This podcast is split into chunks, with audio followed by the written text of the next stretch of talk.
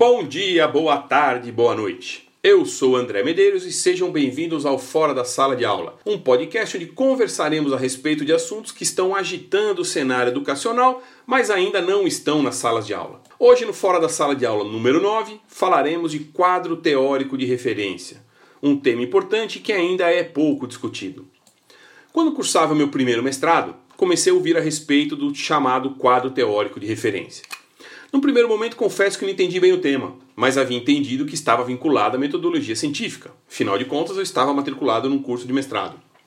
As definições desse quadro teórico de referência basicamente falavam, e aí tudo entre aspas, ir do maior para o menor, ir do geral para o específico, ou ainda, ir do particular para o geral, método dedutivo, método indutivo, fecha aspas. Confesso que os alunos de minha turma ficavam um pouco perdidos. Quando em nossos trabalhos, tínhamos que definir o nosso quadro teórico de referência.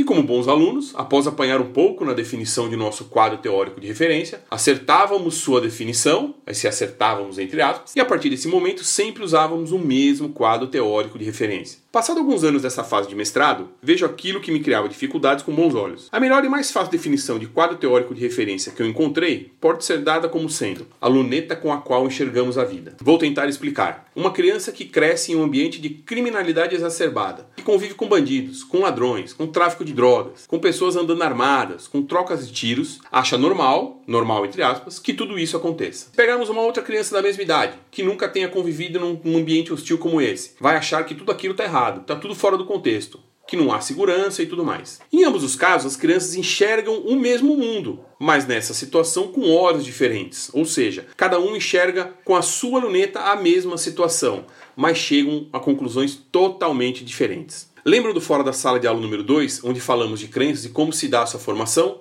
Pois é, nossas crenças influenciam e muito o nosso quadro teórico de referência. Quem está certo e quem está errado? Analisando os contextos das crianças envolvidas, ninguém está certo e ninguém está errado. Cada um consegue justificar suas opiniões baseadas em sua experiência de vida. Claro que o mundo acadêmico, nossa opinião não vale muita coisa se ela não estiver fundamentada em autores que já escreveram a respeito do tema. Para que nossa opinião tenha valor, precisamos justificá-la através de pesquisas acadêmicas, pesquisas científicas. Falei anteriormente que vejo o quadro teórico de referência com bons olhos. Afinal, podemos explicar muita coisa quando estamos fundamentados por ele. Lembro que cada quadro teórico de referência é individualizado e formado pelas experiências pelas quais passamos em nossas vidas. Por exemplo, nossos estudos, nossas amizades, nossa família. Todas essas experiências ajudam a formar essa maneira pela qual enxergamos o mundo. Desta forma, fica mais fácil entendermos as opiniões e os posicionamentos dos outros quando tentamos enxergar o mundo com a luneta dela e não apenas com a nossa luneta. Em épocas complicadas e conflituosas como as que estamos vivendo agora, acho que vale a pena o exercício,